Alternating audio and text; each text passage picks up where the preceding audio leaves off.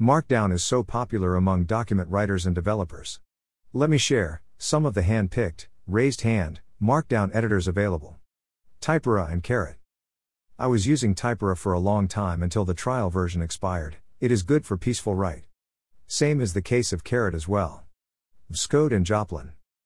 VS Code is developer choice, it can preview Markdown with the support of extension.